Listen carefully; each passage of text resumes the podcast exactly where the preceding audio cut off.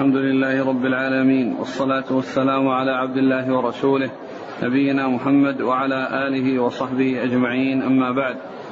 فيقول الإمام الحافظ أبو عيسى الترمذي رحمه الله تعالى يقول في كتابه شمائل النبي صلى الله عليه وسلم في باب ما جاء في لباس رسول الله صلى الله عليه وسلم الحديث السابع فيه قال حدثنا سويد بن نصر قال حدثنا عبد الله بن المبارك عن سعيد بن إياس الجريري عن أبي نضرة عن أبي سعيد الخدري رضي الله عنه أنه قال كان رسول الله صلى الله عليه وسلم إذا استجد ثوبا سماه باسمه عمامة أو قميصا أو رداء. ثم, ثم يقول اللهم لك الحمد كما كسوتنيه أسألك خيره وخير ما صنع له. وأعوذ بك من شره وشر ما صنع له. الحمد لله رب العالمين وأشهد أن لا إله إلا الله وحده لا شريك له وأشهد أن محمدا عبده ورسوله صلى الله وسلم عليه وعلى آله وأصحابه أجمعين. أما بعد فإن الإمام الترمذي رحمه الله تعالى عقد ترجمة عنوانها باب ما جاء في لباس رسول الله صلى الله عليه وسلم. وذكر فيها جملة من الأحاديث في الباب. مر معنا في لقاء الأمس طرفا منها وبقي منها بقية. قال رحمه الله أورد رحمه الله حديث أبي سعيد الخدري رضي الله عنه. قال كان رسول الله صلى الله عليه وسلم إذا استجد ثوبا سماه باسمه عمامة أو قميصا أو رداء. ثم يقول اللهم لك الحمد كما كسوتنيه أسألك خيره وخير ما صنع له وأعوذ بك من شره وشر ما صنع له. هذا الحديث يتعلق بالدعاء الذي يشرع للمسلم أن يقوله عندما يكرمه الله سبحانه وتعالى بلباس جديد ثوبا أو عمامة أو نحو ذلك ما الذي ينبغي أن يقوله من الدعاء عندما يلبس جديدا؟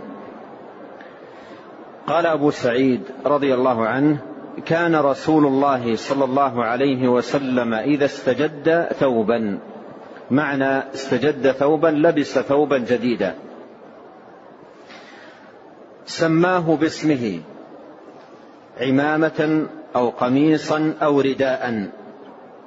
سماه باسمه عمامة أو قميصا أو رداء. قوله سماه باسمه فسر في الحديث بقوله عمامة أو قميصا أو رداء. هذا معنى قوله سماه باسمه. والمعنى أنه عندما يدعو يقول اللهم لك الحمد كما كسوتني هذه العمامة أو هذا الرداء أو هذا الإزار. سماه باسمه. مستحضرا منة الله سبحانه وتعالى عليه به. قال سماه باسمه عمامة أو قميصا أو رداء. وليس المراد أن أن يطلق على الكساء الجديد اسما أو العمامة الجديدة اسما أو نحو أو نحو ذلك. وإنما المراد أن يسميه باسمه. إن كان عمامة قال عمامة. وإن كان قميصا قال قميصا. وإن كان إزارا قال إزارا هذا الإزار أو هذا القميص أو هذا الرداء سماه باسمه. أي باسمه المعروف به. باسمه أي المعروف به القميص أو الرداء أو العمامة أو نحو ذلك. ثم يقول اللهم لك الحمد. ثم يقول اللهم لك الحمد. كما كسوتنيه اللهم لك الحمد كما كسوتنيه يبدأ اولا بحمد الله على هذه النعمة. ولا شك أن الكساء الذي يواري سوءة العبد ويستر عورته ويتجمل به ويكون زينة له. هذه نعمة عظيمة ومنة كبيرة من الله سبحانه وتعالى من بها على عبده.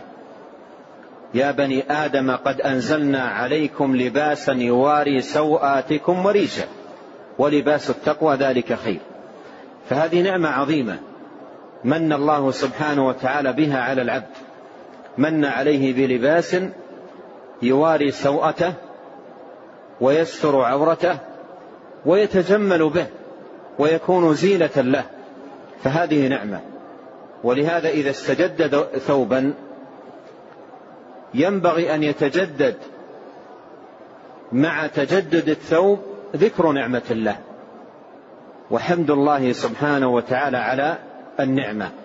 فيقول عندما يشرع في لبس الثوب الجديد اللهم لك الحمد. اللهم لك الحمد مستشعرا منة الله عليه وفضل الله عليه. وكثير من الناس عندما يستجد ثوبا يذهب مذهبا آخر فتجد ذهنه منصرفا عن الحمد إلى مثلا جدارته في تحصيل الثوب. أو براعته في انتقائه أو غير ذلك من المعاني التي ينشغل بها وبذكرها عن الانشغال بحمد المنعم والمتفضل سبحانه وتعالى. قال ثم يقول اللهم لك الحمد كما كسوتني أي كما مننت علي به كسوة لي ولباسا يواري سوءتي ويستر عورتي وأتجمل به. استحضر هذه النعمة. ولا شك أن الكساء منة الله. وفي الحديث القدسي يقول الله تعالى مذكرا عباده بهذه النعمة يا عبادي كلكم عار إلا من كسوته. كلكم عار إلا من كسوته. فاستكسوني أكسكم. فهو نعمة الله جل وعلا. كلكم عار. إلا من كسوته اي إلا من مننت عليه وتفضلت عليه بالكساء. قال كما كسوتني أي كما تفضلت علي ومننت علي بهذا الكساء أسألك خيره وخير ما صنع له. أسألك خيره وخير ما صنع له. أي أسألك خير هذا الكساء وخيره مفرد مضاف. والقاعدة عند أهل العلم في مثل هذا أن المفرد المضاف يعم. لأنه ليس الخير الذي يكون بالرداء أمرا واحدا بل هي خيرات متعددة. فمعنى قوله خيره أي خيراته. معنى قوله خيره أي خيراته أي الخيرات التي تحصل لي وتتيسر لي بحصول هذا الكساب منها ما سبق الإشارة إليه أنه يواري السوءة ويستر العورة وأنه يتجمل به يقيه من الهواء في الشتاء الألبسة الشتوية تقيه من البرد وشدته. إلى غير ذلك من الخيرات والمنافع العظيمة العديدة التي يفيدها يفيدها المسلم من الثوب والكساء. قال أسألك خيرة وخير ما صنع له. وأعوذ بك من شره وشر ما صنع له. وشر ما صنع له. أيضا قوله شره مفرد مضاف. وهذا فيه أن في لبس بعض الثياب شرور عندما يلبس الإنسان مثلا ثوبا للشهرة أو أو يلبس ثوبا للخيلاء والكبر والتعالي على الناس أو غير ذلك من المعاني التي هي شرور فإذا العبد مطلوب منه إذا أكرمه الله سبحانه وتعالى بثوب جديد أن يحمد الله سبحانه وتعالى على هذه النعمة ويشكره على هذه المنة وأن يسأله تبارك وتعالى خيرها وأن يعيذه من شرها. وهذا أيضا فيه افتقار العبد. إلى الله عز وجل في كل أحواله وجميع شؤونه بما في ذلك الكساء الذي يلبسه. فهو مفتقر إلى الله سبحانه وتعالى في وجود الكساء ومفتقر إلى الله سبحانه وتعالى في خيرات الكساء ومنافعه ومفتقر إلى الله عز وجل بالإعاذة من شرور الكساء وأضراره. ولو أن من ابتلي بالإسبال وبغير ذلك من الأمور المحرمة التي تتعلق بالرداء. لو أنه تفكر في هذا الدعاء وتأمل في مضامينه لكان فيه شفاء له من معصية الله سبحانه وتعالى بإسبال ردائه. أو الوقوع في أي مخالفة تتعلق بالرداء. مثل عندما يلبس الإنسان لباسا محرما. عندما يلبس لباسا محرما مثل أن يشتري بنطالا ضيقا. بنطالا ضيقا يصف عورته ويحجمها. ثم يريد أن يدعو بهذا الدعاء. اللهم إني اللهم لك الحمد كما كسوتني أسألك خيره وخير ما صنع له وأعوذ بك من شره وشر ما صنع له. يقول ذلك والشر ظاهر والمخالفة ظاهرة. سواء بضيق البنطال أو بكونه عليه صور محرمة. صور ذات الأرواح. الآن من الأمور المؤلمة أن بعض المصلين يأتي إلى المسجد وفي ظهر لباسه صورة محرمة. وفي ظهر لباسه صورة محرمة. لأسد أو لحيوان أو لطير أو نحو ذلك. ثم يكون المصلين الذين خلفه يصلون وأمامهم هذه الصورة المحرمة. فلو أن الإنسان عندما يشتري الثوب الجديد والكساء الجديد يتذكر هذا المعنى أن الثياب فيها خير وفيها شر. وأنه مطالب بتحصيل خيرها واتقاء شرها.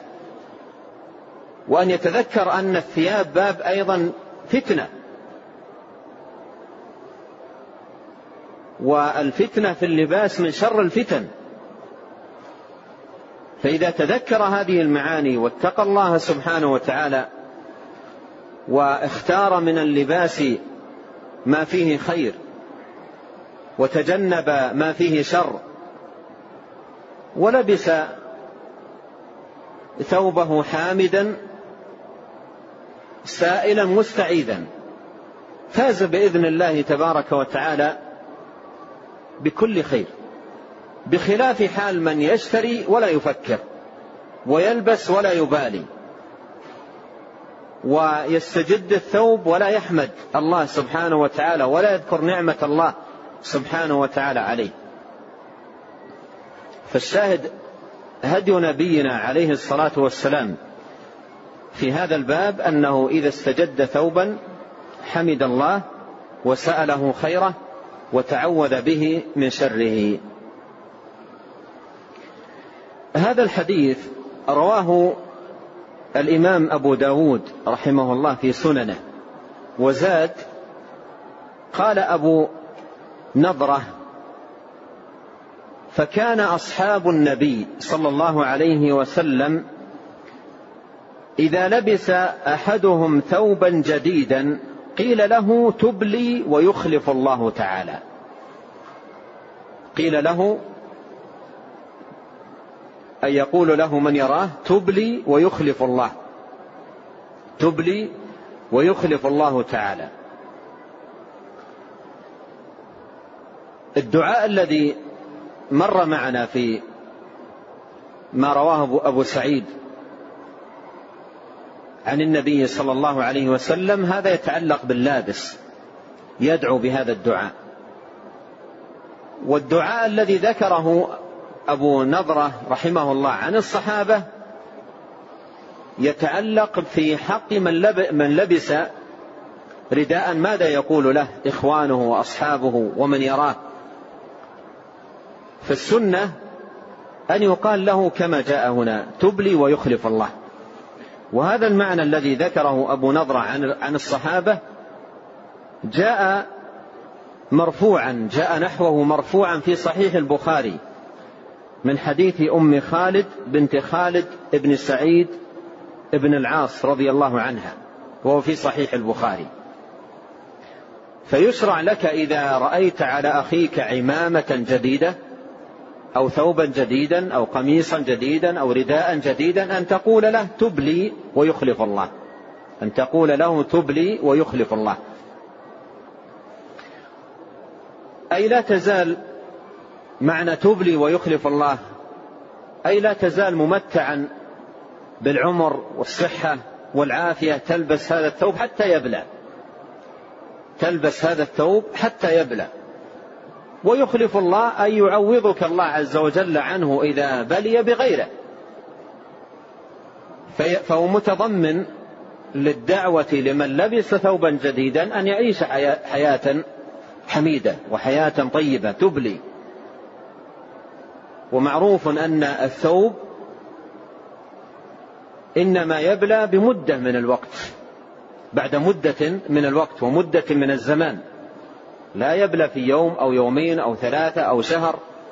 فإذا قلت له تبلي هذا يتضمن الدعاء له بطول العمر بالصحة والعافية يلبس الثوب مرة وثانية وثالثة ورابعة ومرات متكررة. إلى أن يبلى الثوب. ويخلف الله أي ويعوضك الله عنه بثوب آخر. تبلي ويخلف الله. وهذا يبين ما ينبغي أن يكون عليه المسلمون مع إخوانهم. لما يرى عليه ثوبا جديدا.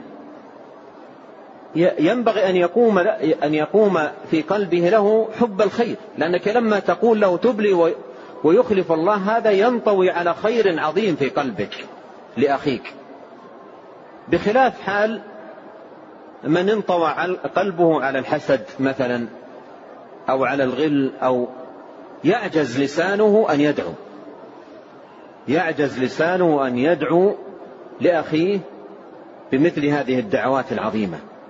فمثل هذه الدعوة تنبع عن قلب سليم بإذن الله يحب الخير لإخوانه ويسر بالنعمة المتجددة عليهم ويدعو لهم بالصحة بالعافية بطول العمر. هذا كله من سلامة الصدور وصفائها. وهذه الحالة الراشدة الطيبة المباركة التي ينبغي أن يكون عليها أهل الإيمان. نعم.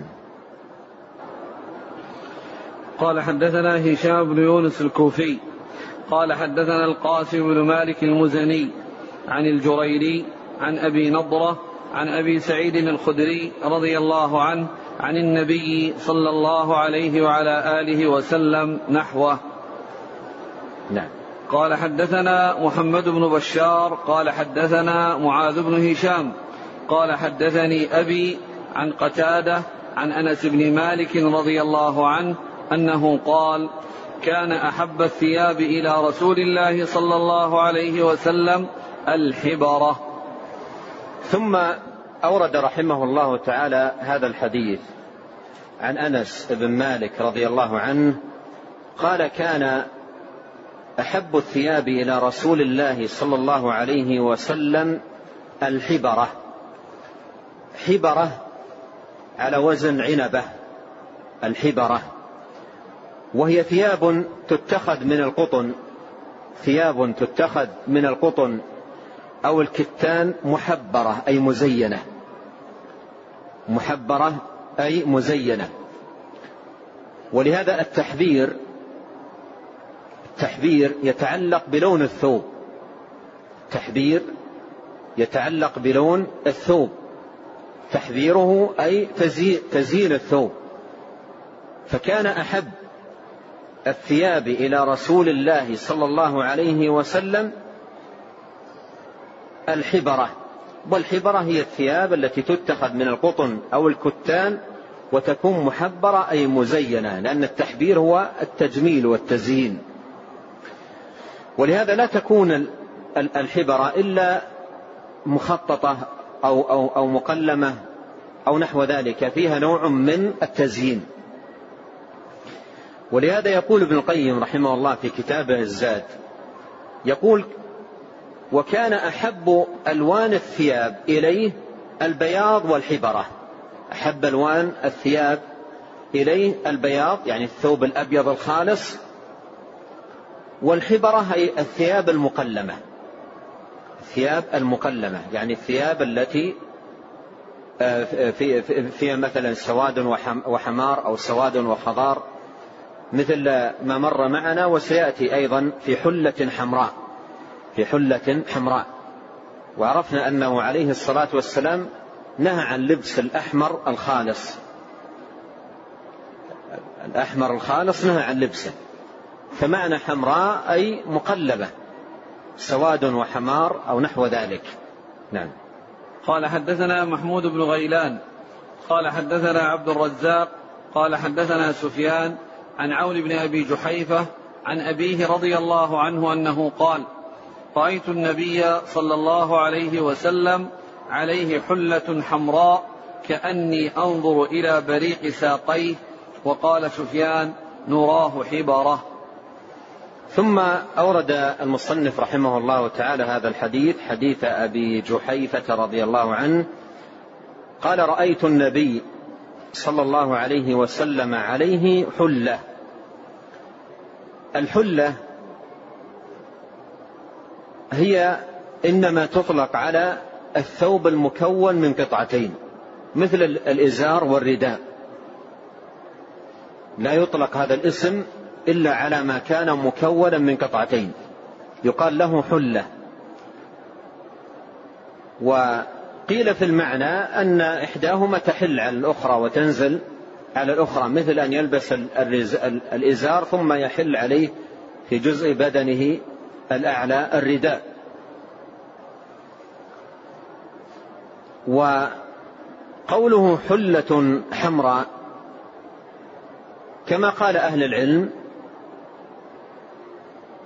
آه، نوع من البرود أو بردان يمانيان مخططان بخطوط حمراء مع سواد.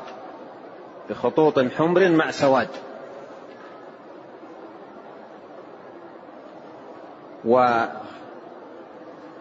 وقوله حمراء أي ليست حمراء خالصة وإنما هي برود يمانية مقلمة حمار مع سواد. رأيت النبي صلى الله عليه وسلم عليه حلة حمراء كأني أنظر إلى بريق ساقيه وهذا فيه أن إزاره عليه الصلاة والسلام عندما رآه أبو جحيفة كان إلى أنصاف ساقيه. كان إلى أنصاف ساقيه عليه الصلاة والسلام. كان إلى أنصاف ساقيه. ف ولهذا يقول رأيت بريق ساقيه. البريق هو الوضاءة واللمعان والضياء. ومثل هذا المعنى مر معنا نحوه في صفة جسده الشريف صلوات الله وسلامه عليه. فقوله أنظر إلى بريق ساقيه فيه أنه كان عليه الصلاة والسلام آه، إزاره إلى أنصاف ساقيه. إزاره إلى أنصاف ساقيه. أشير هنا إلى أمر أشرت إليه مرارا. وهو متعلق بالفتنة في اللباس. متعلق بالفتنة في اللباس. وما تصاب به بعض النفوس من نفرة من اللباس الذي ثبتت به السنة عن النبي صلى الله عليه وسلم واستيحاش منه وإقبال على اللباس الذي يفد من الغرب مهما كانت صورته مزرية.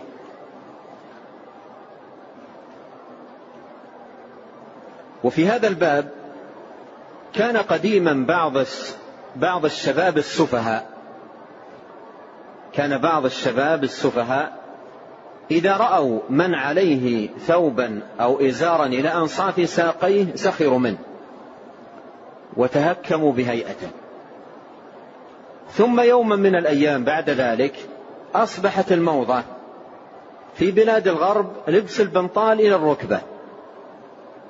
لبس البنطال إلى الركبة فخرجوا في الشوارع بالبناطيل إلى الركبة. وأصبحت الموضة حديثة راقية يشاد بها ويفتخر بها.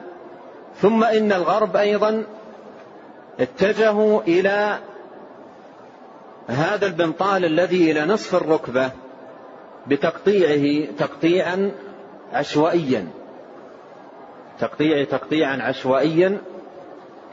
فقلدهم هؤلاء الشباب ولبسوا بناطيل ضيقة مشرشرة من الأسفل بشكل عشوائي. فهذا يدل على مرض القلوب. مرض القلوب يكون القلب الممرض يعمى عن الحق ويقبل والعياذ بالله على الباطل. بينما القلب الذي اطمأن إلى أن هدي النبي عليه الصلاة والسلام هو خير الهدي وأتمه وأكمله فإن صدره ينشرح للخير ويعرض عن عن الشر بتوفيق من الله سبحانه وتعالى ومن قال وقال سفيان سفيان هو الراوي أحد الرواة في, في, في الإسناد. وقال سفيان نراه حبرة. وقال سفيان نراه حبرة. نراه أي هذا اللباس الذي كان على النبي عليه الصلاة والسلام وهو الحلة الحمراء قال نراه حبرة. ونحن عرفنا أن الحبرة لا تكون ماذا؟ لونا خالصا من لون واحد.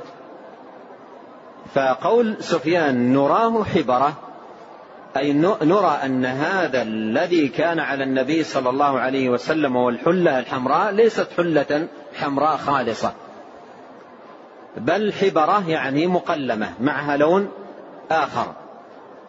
وهذا فيه أن النبي عليه الصلاة والسلام لم يلبس الأحمر الخالص كما جزم بذلك غير واحد من أهل العلم بل نهى عن ذلك نهيا شديدا. ولهذا يقول ابن القيم رحمه الله في كتابه الزاد يقول غلط من ظن أنه حم أنها حمراء أو أنه حمار بحت وإنما الحلة الحمراء بردان يمانيان مخططان بخطوط حمر مع سواد وإلا فالأحمر البحت منهي عنه أشد النهي. الأحمر البحت منهي عنه أشد النهي. أما إذا كان أحمر ومعه لون آخر مثل الشماغ أحمر وابيض لا ينهى عنه. لا ينهى عنه. الذي ينهى عنه الأحمر الخالص. الأحمر الخالص الذي ليس معه لون آخر. أما إذا كان أحمر وبياض أحمر وسواد فهذا لا ينهى عنه والنبي عليه الصلاة والسلام لبس ذلك. ولهذا مثل الشماغ يلبس ولا وليس فيه كراهة. ليس فيه كراهة. نعم. هذا يسأل عن قولكم مقلمة. إيش معنى مقلم؟ يعني فيها أقلام خطوط. مقلمة يعني فيها أقلام فيها خطوط. نعم. قال حدثنا علي بن خشرم قال حدثنا عيسى بن يونس عن إسرائيل عن أبي إسحاق عن البراء بن عازب رضي الله عنهما أنه قال ما رأيت أحدا من الناس أحسن في حلة حمراء من رسول الله صلى الله عليه وسلم. إن كانت جمته لتضرب قريبا من منكبيه. ثم أورد رحمه الله تعالى حديث البراء بن عازب رضي الله عنه قال ما رأيت أحدا من الناس أحسن في حلة حمراء من رسول الله صلى الله عليه وسلم إن كانت جمته لتضرب قريبا من منكبيه. الحديث سبق أن مر معنا وموضع الشاهد منه هنا للترجمة قوله في حلة حمراء. وعرفنا أن المراد بالحلة الحمراء بردان يمانيان فيهما خطوط حمر وخطوط سود ليست أحمر خالصا أو بحتا وإنما أحمر مع سواد. وأما الأحمر الخالص فصح عن النبي عليه الصلاة والسلام النهي عنه. نعم. قال حدثنا محمد بن بشار قال حدثنا عبد الرحمن بن مهدي قال حدثنا عبيد الله بن إياد عن أبيه عن أبي رمثة رضي الله عنه أنه قال رأيت رسول الله صلى الله عليه وسلم وعليه بردان أخضران. ثم أورد رحمه الله تعالى حديث أبي رمثة رضي الله عنه قال رأيت رسول الله صلى الله عليه وسلم وعليه بردان أخضران. بردان أخضران. المراد أيضا هنا ليس الخضار الخالص وإنما هو خضار معه خطوط أخرى من غير الخضار. فهو فالبردان الأخضران أي ثياب مخططة ليست ثيابا خضراء خالصة. ولو كان أخضر آه، بحتا لو كان أخضر بحتا لم يكن بردا لأن البرود إنما تكون مخططة إنما تكون مخططة. فقوله بردان أخضران أي رأيت عليه ثيابا مخططة. لكن قد يكون الخضار غالب أو ظاهر أو نحو ذلك لكن ليس خضارا غالبا ليس خضارا بحتا نعم. قال حدثنا عبد بن حميد قال حدثنا عفان بن مسلم قال حدثنا عبد الله بن حسان العنبري عن جدتيه دحيبة وعليبة عن قيلة بنت مخرمة رضي الله عنها أنها قالت رأيت النبي صلى الله عليه وسلم وعليه أسمال مليتين كانتا بزعفران وقد نفضت وفي الحديث قصة طويلة. ثم أورد رحمه الله تعالى حديث قيلة رضي الله عنها قالت رأيت النبي عليه الصلاة صلى الله عليه وسلم وعليه أسمال. أسمال جمع سمل. أسمال جمع سمل مثل أسباب جمع سبب. رأيت ورأيت النبي صلى الله عليه وسلم وعليه أسمال. الأسمال جمع سمل وهو الثوب الخلق. الثوب الخلق يقال له أسمال. تقول وعليه أسمال أسمال مليتين تثنية, تثنية ملية وهي تصغير ملاءة. وكل ثوب لم يضم بعضه إلى بعض بخيط بل كله نسج واحد. نسج واحد. كذا في القاموس. رأيت علي رأيته وعليه أسمال مليتين كانتا بزعفران. كانتا بزعفران أي دهنتا بزعفران. وقد نفضته أي الأسمال نفضت الزعفران فلم يبق له إلا أثر يسير. وإلا من نهى النبي عليه الصلاة والسلام عن لبس الرجال لما طلي بزعفران أو ورس.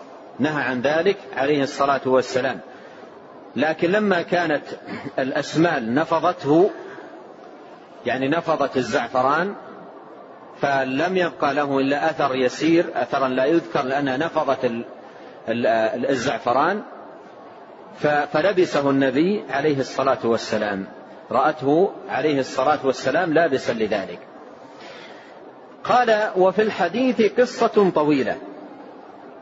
يأتي بعضه عند المصنف رحمه الله تعالى برقم 127 والقصة رواها بعض أهل العلم منها منهم الطبراني في معجمه الكبير والحديث سياقه طويل جدا وفيه فوائد. تذكر فيه قصة إسلامها وهجرتها إلى النبي عليه الصلاة والسلام في قصة طويلة لطيفة عجيبة. ومن لطائف قصتها أنها رضي الله عنها تقول وصلت المدينة وجاءت إلى المسجد وقت صلاة الفجر. وقت صلاة الفجر. والرجال لا تكاد تعرف من الظلمة ظلمة الليل. فدخلت المسجد رضي الله عنها فصفت مع الرجال تقول فصففت مع الرجال. دخلت المسجد في الفجر والوقت ظلمة لا يكاد يعرف الرجال. قالت فصففت مع الرجال امرأة حديثة عهد بجاهلية. حديثة عهد بجاهلية. فقال لي الرجل الذي يليني من الصف. قال لي الرجل الذي يليني من الصف امرأة أنت أم رجل؟ قال لي امرأة أنت أم رجل. وهي بجنبه الآن بجنب الرجال صافة في المسجد. فقال لي امرأة أنت أم رجل؟ فقالت لا بل امرأة. فقال إنك قد, إن إنك قد كدت تفتنينني. إنك قد كدت تفتنينني. لأنها بجسمها الناعم امرأة إلى جنب الرجال صفا إلى صف. قال إنك قد كدت تفتنينني. فصلي في النساء. هذا الأمر كله لا تعرفه ولا تدري به. قال فصلي في النساء. وإذا صف من النساء قد حدث عند الحجرات لم أكن قد رأيته. حين دخلت فكنت فيهن. أي ذهبت وصليت مع معهن. هنا هنا نقف مع فائدة وهي نعمة الله علينا بهذا الإسلام بتحريم الاختلاط حتى في بيوت العبادة حتى والناس صفوف بين يدي الله سبحانه وتعالى للصلاة. حتى وإن كان الإنسان قائم يصلي إن صلت بجنب بجنبه مرأة فتنة له. وهو قائم يقرأ الفاتحة ويركع ويسجد إن صلت بجنبه مرأة فهي فتنة له. هذا وهو يصلي. فكيف إذا كان بعيدا عن الصلاة وعن الدعاء وعن قراءة القرآن وعن ذكر الله في وسط السوق في المنتديات العامة والتجمعات فالأمر فتنة عريضة جدا. وشر عريض. ولهذا في المسجد قال عليه الصلاة والسلام خير صفوف الرجال أولها وشرها آخرها وخير صوف النساء آخرها وشرها أولها. أي أن المرأة كل ما كانت بعيدة عن الرجال حتى في مكان العبادة الذي هو مكان الطمأنينة والخشوع والخضوع والذكر والدعاء إلى آخره كل ما كانت بعيدة عن الرجال كان خيرا لها. ولهذا ما جاء أيضا أن مولاة لعائشة رضي الله عنها قالت لها طفت بالبيت سبعا وقبلت الحجر. طفت بالبيت سبعا وقبلت الحجر. قالت لا أجرك الله لا أجرك الله لا أجرك الله. تزاحمين الرجال. فالشريعة صانت المرأة صيانة عظيمة جدا وحفظتها من أسباب الفاحشة والرذيلة وأن تكون فتنة للرجال ومن ذلك منع الاختلاط. منع اختلاط النساء بالرجال. في المساجد التي هي خير البقاع وأفضلها وأحبها إلى الله سبحانه وتعالى فكيف أيضا الأمر في المنتديات العامة وأماكن الفتنة وأماكن حضور الشيطان الشاهد من الحديث هو ذكر قيلة رضي الله عنها هنا لما رأته على النبي عليه الصلاة والسلام من هذا اللباس الذي ذكرته.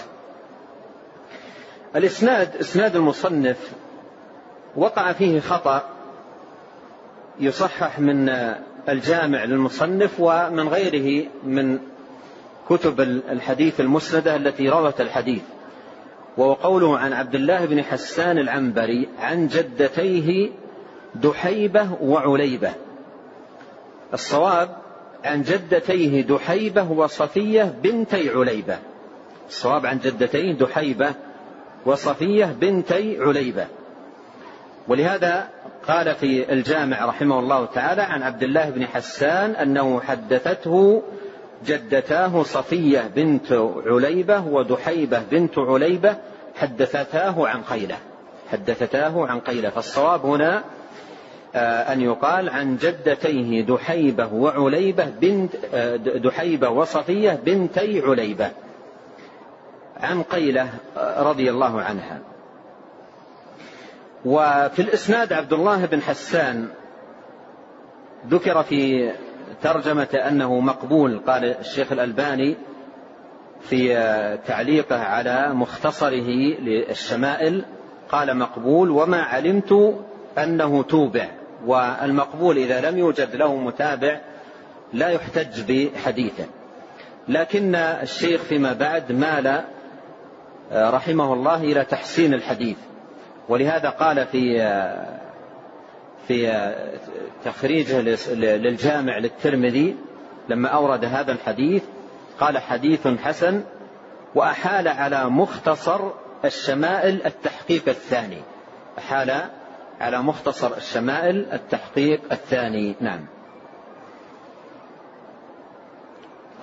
قال حدثنا قتيبة بن سعيد قال حدثنا بشر بن المفضل عن عبد الله بن عثمان بن قثيم عن سعيد بن جبير عن ابن عباس رضي الله عنهما أنه قال قال رسول الله صلى الله عليه وسلم عليكم بالبياض من الثياب ليلبسها أحياؤكم وكفنوا فيها موتاكم فإنها من خير ثيابكم. ثم أورد رحمه الله تعالى حديث ابن عباس رضي الله عنهما قال قال رسول الله صلى الله عليه وسلم عليكم بالبياض من الثياب. عليكم بالبياض من الثياب أي الزموها احرصوا عليها. ففي هذا ترغيب النبي عليه الصلاة والسلام وحثه على لبس البياض على لبس البياض. والبياض من الثياب يمتاز عن غيره من الألوان سواء الخالصة أو المخططة بميزات عديدة. منها ما سيأتي في الحديث الذي بعده. قال فإنه أطهر وأطيب. قال عليكم بالبياض من الثياب ليلبسها أحياؤكم.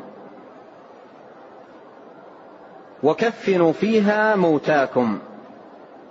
ليلبسها أحياؤكم. وكفنوا فيها موتاكم. فإنها من خير ثيابكم. فحث عليه الصلاة والسلام الأحياء على لبسها ورغب في تكفين الموتى بها وأخبر عليه الصلاة والسلام أنها من خير ثيابنا. والترجمة في لباس النبي عليه الصلاة والسلام فيستفاد من إيراد هذا الحديث أن حث النبي عليه الصلاة والسلام على لبس البياض من الثياب أنه يلبس ذلك لكونه صلى الله عليه وسلم يحث عليه. وقد جاء في الصحيحين من حديث أبي ذر رضي الله عنه قال أتيت النبي عليه الصلاة والسلام وعليه ثوب أبيض. أتيت النبي عليه الصلاة والسلام وعليه ثوب أبيض. نعم. قال حدثنا محمد بن بشار قال حدثنا عبد الرحمن بن مهدي قال حدثنا سفيان عن حبيب بن أبي ثابت عن ميمون بن أبي شبيب عن سمرة بن جندب رضي الله عنه أنه قال قال رسول الله صلى الله عليه وعلى آله وسلم البسوا البياض فإنها أطهر وأطيب وكفنوا فيها موتاكم. ثم أورد رحمه الله تعالى حديث سمرة رضي الله عنه قال قال رسول الله صلى الله عليه وسلم البسوا البياض. في هذا الحث على لبس البياض كقوله في الحديث الذي قبله عليكم بالبياض من الثياب. قال فإنها أطهر وأطيب. أي أن الثياب البيض تجمع بين هاتين الصفتين أطهر وأطيب. أما من حيث الطهارة فإن الثوب الأبيض يمتاز عندما يغسل بطيبه ونقائه وظهور صفائه. وإذا وجد فيه شيء من الوسخ ظهر مباشرة بخلاف الثياب الأخرى ربما يتسخ ولا يظهر. لكن الأبيض آه، يظهر نقاؤه وإذا خالطه شيء من الوسخ أو القدر أو نحو ذلك يظهر مباشرة. يظهر عليه مباشرة فهو أطهر وأطيب. قال وكفنوا فيها موتاكم. وكفنوا فيها موتاكم. نعم. قال حدثنا أحمد بن منيع. قال حدثنا يحيى بن زكريا بن أبي زائدة.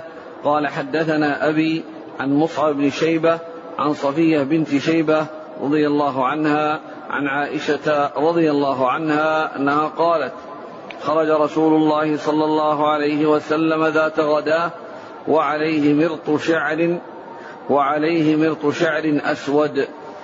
ثم أورد رحمه الله تعالى حديث عائشة رضي الله عنها قالت خرج رسول الله صلى الله عليه وسلم ذات غداة الغداة الصباح الباكر وعليه مرط شعر أسود.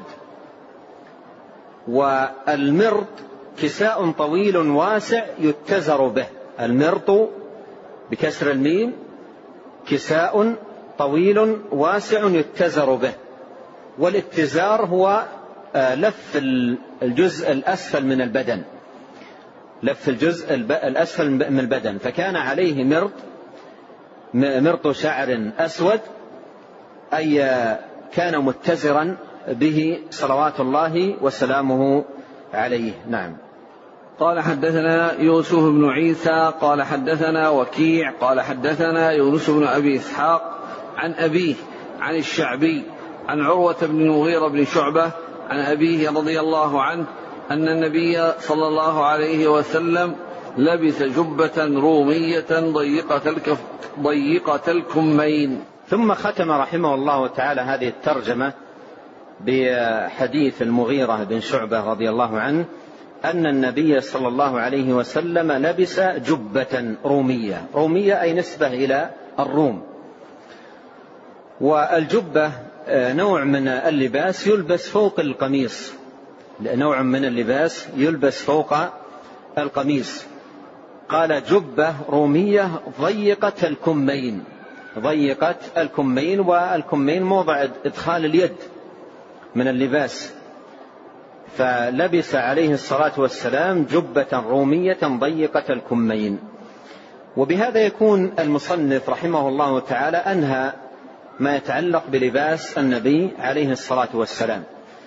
ولعلنا نلاحظ من الترجمة ومن خلال الأحاديث المتنوعة التي ساقها المصنف رحمه الله تعالى تنوع لباس النبي عليه الصلاة والسلام. لبس الإزار والرداء ولبس الثوب ولبس الكساء ولبس القميص ولبس أنواع صلوات الله والسلام عليه من أنواع الألبسة. وهذا مما يبين لنا أن الأمر في اللباس واسع. أن الأمر في اللباس واسع والأصل في اللباس الحل. البس ما شئت. الأصل في اللباس الحل البس ما شئت. لكن على المسلم عندما يلبس آه، شيئا من اللباس أن يتجنب المحاذير الشرعية في اللباس وإلا الأصل فيه الحل. قل من حرم زينة الله التي أخرج لعباده والطيبات من الرزق. فالأصل أنه حل. يلبس الإنسان ما شاء البس ما شئت كما قال عليه الصلاة والسلام البس ما شئت من غير إسراف ولا مخيلة. لكن آه، بضابط ألا يكون في اللباس مخالفة شرعية. ألا يكون في اللباس مخالفة شرعية. فلا يكون الثوب بالنسبة للرجل مسبلا. لا يكون ثياب شهرة يمتاز بها. لا يكون من الحرير لا يلبس المعصفر. وهكذا آه، ما جاء في السنة من النهي عنه والمنع منه لا يتشبه بالكفار في ألبستهم وأرديتهم كل هذا يحذر من اجتنابه وما عدا ذلك يلبس ما شاء من الثياب. نعم. قال رحمه الله تعالى باب ما جاء في عيش رسول الله صلى الله عليه وسلم.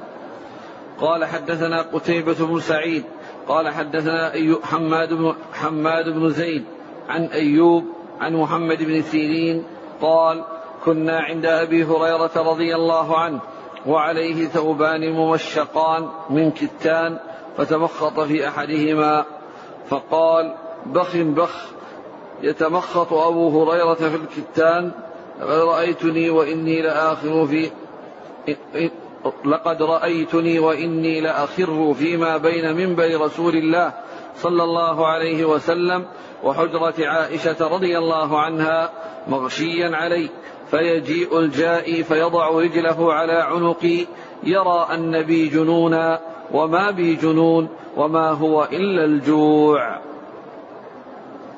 ثم عقد رحمه الله تعالى هذه الترجمة باب ما, ما جاء في عيش رسول الله صلى الله عليه وسلم. والعيش هو الطعام والغذاء والقوت الذي يتغذى به الإنسان فكيف كان عيش رسول الله؟ عليه الصلاة والسلام وماذا كان غذاؤه وطعامه؟ عقد رحمه الله هذه الترجمة لبيان ذلك وذكر فيها حديثين. وسيعيد رحمه الله الترجمة في موضع متأخر من الكتاب ويذكر فيها أحاديث كثيرة جدا. والنبي عليه الصلاة والسلام عيشه وطعامه وغذاؤه صلى الله عليه وسلم كان قوتا كما دعا صلى الله عليه وسلم لنفسه وآله بذلك. كما في الصحيحين أنه عليه الصلاة والسلام قال اللهم اجعل رزق آل محمد قوتا. والقوت ما يقوت البدن ويكف عن الحاجة وهو ما يسد الرمق. فهذا كان عيشه عليه الصلاة والسلام. وهو عيش وسط. على حد قول الله سبحانه وتعالى والذين إذا أنفقوا لم يسرفوا ولم يقتروا وكان بين ذلك قواما. وقوله جل وعلا وكلوا واشربوا ولا تسرفوا. فكان عليه الصلاة والسلام عيشه قوتا. وكفافا من غير إسراف.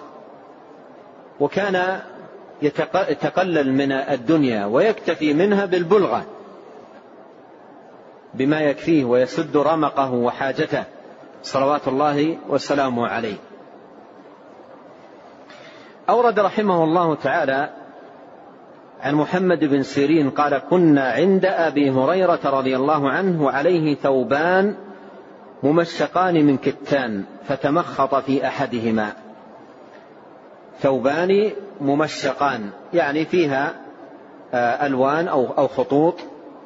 ثوبان ممشقان من كتان فتمخط في أحدهما. فقال بخ بخ يتمخط أبو هريرة في الكتان؟ يعني تذكر حاله يوم من الأيام في شدة جوعه و لا يجد طعاما يغذي بدنه ويسد حاجته حتى إنه يتلوى رضي الله عنه وأرضاه في المسجد في, في هذا المسجد مسجد النبي عليه الصلاة والسلام يتلوى من الجوع رضي الله عنه وأرضاه. فيذكر حاله تلك ثم حاله هذه وعليه الكتان ويتمخط به فيقول بخ بخ يتمخط أبو هريرة في الكتان لقد رأيتني وإني لأخر فيما بين منبر رسول الله صلى الله عليه وسلم وحجرة عائشة. أي في الروضة. ما بين المنبر والحجرة. قال عليه الصلاة والسلام في الحديث الصحيح ما بين بيتي ومنبري روضة من رياض الجنة. فيقول كنت لأخر فيما بين منبر رسول الله صلى الله عليه وسلم وحجرة عائشة رضي الله عنها مغشيا علي. مغشيا علي. فيجيء الجاي فيضع رجله على عنقي يرى أن بي جنون يعني يظن أنه يتلوى به مس أو بشيء من الجنون. من شدة تلويه رضي الله عنه من الجوع الشديد الذي آه، كان أصابه. وما بجنون. وما هو إلا الجوع رضي الله عنه وأرضاه. يقول وما بجنون وما هو إلا الجوع يعني من شدة الجوع الذي أجده. فهذا أورد المصنف آه، رحمه الله تعالى ليبين الحالة التي كان عليها أصحاب النبي عليه الصلاة والسلام وسيأتي أيضا في الترجمة القادمة مزيد مزيد بيان لهذا الأمر وإيضاح له. والحالة التي مر بها النبي عليه الصلاة والسلام وأصحابه رضي الله عنهم وسيأتي أنه كان الواحد منهم يربط الحجر على بطنه من شدة الجوع لا يجد شيئا يأكله وفي بعض المرات يأكلون ورق الأشجار. وأمورا أخرى ستأتي ويذكرها المصنف رحمه الله تعالى في الترجمة الآتية لاحقا. نعم. قال حدثنا قتيبة قال حدثنا جعفر بن سليمان الضبعي عن مالك بن دينار أنه قال ما شبع رسول الله صلى الله عليه وسلم من خبز قط ولا لحم إلا على ضفف قال مالك سألت رجلا من أهل البادية ما الضفف؟ قال أن يتناول الناس أن يتناول مع الناس ثم أورد رحمه الله تعالى هذا الحديث عن مالك بن دينار مرسلا. قال ما شبع رسول الله صلى الله عليه وسلم من خبز قط ولا لحم إلا على ضفف. رواه الترمذي هنا عن مالك بن دينار مرسلا وسيأتي موصولا برقم 376 في باب ما جاء في عيش رسول الله صلى الله عليه وسلم. وقوله ما شبع رسول الله صلى الله عليه وسلم من خبز قط ولا لحم إلا على ضفف إلا على ضفف. أي إلا في هذه الحال. في معنى الضفف قال مالك بن دينار سألت رجلا من أهل البادية ما الضفف؟ قال أن يتناول مع الناس. أن أن يتناول مع الناس يعني إلا أن يأكل مع الناس. وفي الموضع الآخر عندما رواه المصنف رحمه الله تعالى آه، في باب ما جاء في عيش رسول الله نقل عن شيخ عبد الله بن عبد الرحمن أنه قال قال بعضهم هو كثرة الأيدي. قال بعضهم هو كثرة الأيدي. فمعنى قوله إلا على ضفف إلا إذا كثرت الأيدي على الطعام. وكثرة الأيدي على الطعام من بركة من بركة الطعام. والإمام أحمد رحمه الله له كلمة جميلة في هذا الباب آه، لعلي أذكرها. يقول أن أن الطعام يبارك فيه إذا اجتمع فيه أربعة أمور. إذا سمي في أوله وحمد الله في آخره وكثرت عليه الأيدي وذكر أمرا رابعا. بهذا يكون المصنف رحمه الله تعالى أنهى ما يتعلق بهذه الترجمة باب ما جاء في عيش رسول الله صلى الله عليه وسلم وسيعيد هذه الترجمة لاحقا ويتوسع في ذكر الأحاديث المتعلقة بها. والله تعالى أعلم. وصلى الله وسلم وبارك وأنعم على عبد الله ورسوله نبينا محمد وآله وصحبه أجمعين. جزاكم الله خيرا وبارك الله فيكم. ألهمكم الله الصواب ووفقكم للحق. نفعنا الله ما سمعنا وغفر الله لنا ولكم وللمسلمين أجمعين. آمين. هنا السائل يسأل عن اللباس الأحمر الخالص. هل النهي كذلك يشمل النساء؟ لا الحكم الذي هنا يتعلق بلباس الرجال. الحكم يتعلق بلباس الرجال. نهى النبي صلى الله عليه وسلم عن لبس الأحمر الخالص. وأما المرأة الأصل في لباسها أن تتزين ورخص لها في اللباس ما لا يرخص للرجال فيه فلها أن تلبس ما شاءت من الثياب والألوان وتتزين بما شاءت من ذلك. الأمر في ذلك واسع بالضابط الذي مر معنا الإشارة إليه. نعم. وآخر يسأل عن الحكمة حكمة النهي عن اللبس الأحمر. الله تعالى أعلم لكنه نهى عليه الصلاة والسلام عن المياثر الحمر ومر معنا قول ابن القيم رحمه الله تعالى أنه نهى عن لبس الأحمر أشد النهي. والحكمة في ذلك الله تعالى أعلم بها. نعم. يقول كيف نجمع بين لبسه صلى الله عليه وسلم الجبة الرومية وبين نهيه عن التشبه بالكفار؟ ليس هذا من قبيل التشبه لأن التشبه بالكفار هو أن يلبس اللباس المختص بهم الألبسة التي تختص بالكفار ويتميزون بها وإلا الجبة يلبسها الكفار ويلبسها غيرهم وهي من الألبسة التي آه، يعني تلبس آه، عند الكفار وأيضا يلبسها غيرهم لكن الألبسة التي هي من خصائص الكفار ومن أزياء الكفار الخاصة هي التي تدخل في عموم قول النبي صلى الله عليه وسلم من تشبه بقوم فهو منهم. ولا ينهى عن لبس الألبسة التي تستورد من الكفار أو تصنع بأيديهم وفي مصانعهم لا ينهى عن ذلك ولا حرج في ذلك. لكن الذي ينهى عنه إذا كان اللبس من خصائصهم. أو كان اللبس الذي يوردونه فيه مخالفات شرعية وأمور نهى الله سبحانه وتعالى عنها. ولهذا ينبغي على آه، التجار تجار الألبسة أن يتقوا الله عز وجل في المسلمين وأن يحرصوا على أن لا يوردوا من الألبسة إلا ما كان غير مشتمل على مخالفات شرعية. ما إذا كان مشتملا على مخالفات شرعية سواء في حق الرجال أو في حق النساء فلا يحل لهم إيراده ولا يحل لهم بيعه. نعم. كذلك جاءت أسئلة بالنسبة للعمرة. يسأل كثير هل يمكن أن يحرم ويحرم من من الفندق هنا؟ تكرر السؤال. بالنسبة لمن كان من أهل المدينة أو من وفد إلى المدينة وينوي العمرة.